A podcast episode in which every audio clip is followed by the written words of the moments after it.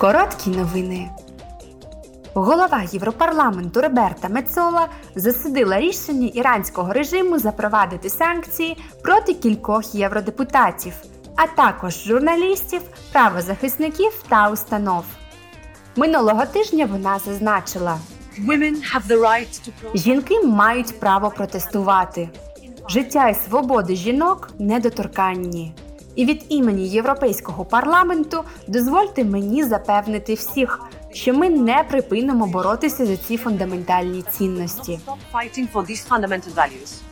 Мецола зробила заяву під час офіційного візиту до Латвії. Минулого тижня Європарламент і Рада єС досягли попередньої домовленості щодо досягнення нульових викидів від нових автомобілів і фургонів до 2035 року. Це перша угода, погоджена в рамках пакету законодавчих ініціатив, готові на 55.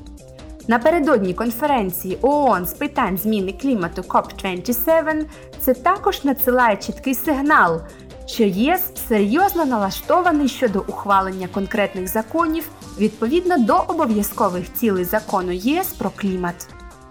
Згідно з угодою буде надано достатнє фінансування, щоб пом'якшити негативний економічний вплив зеленого переходу на автомобільну промисловість.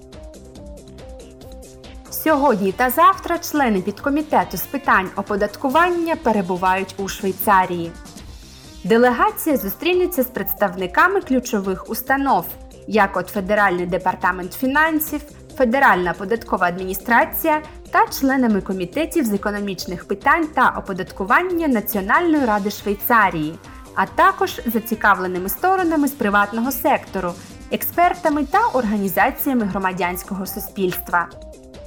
Дискусії будуть зосереджені на питаннях міжнародного оподаткування.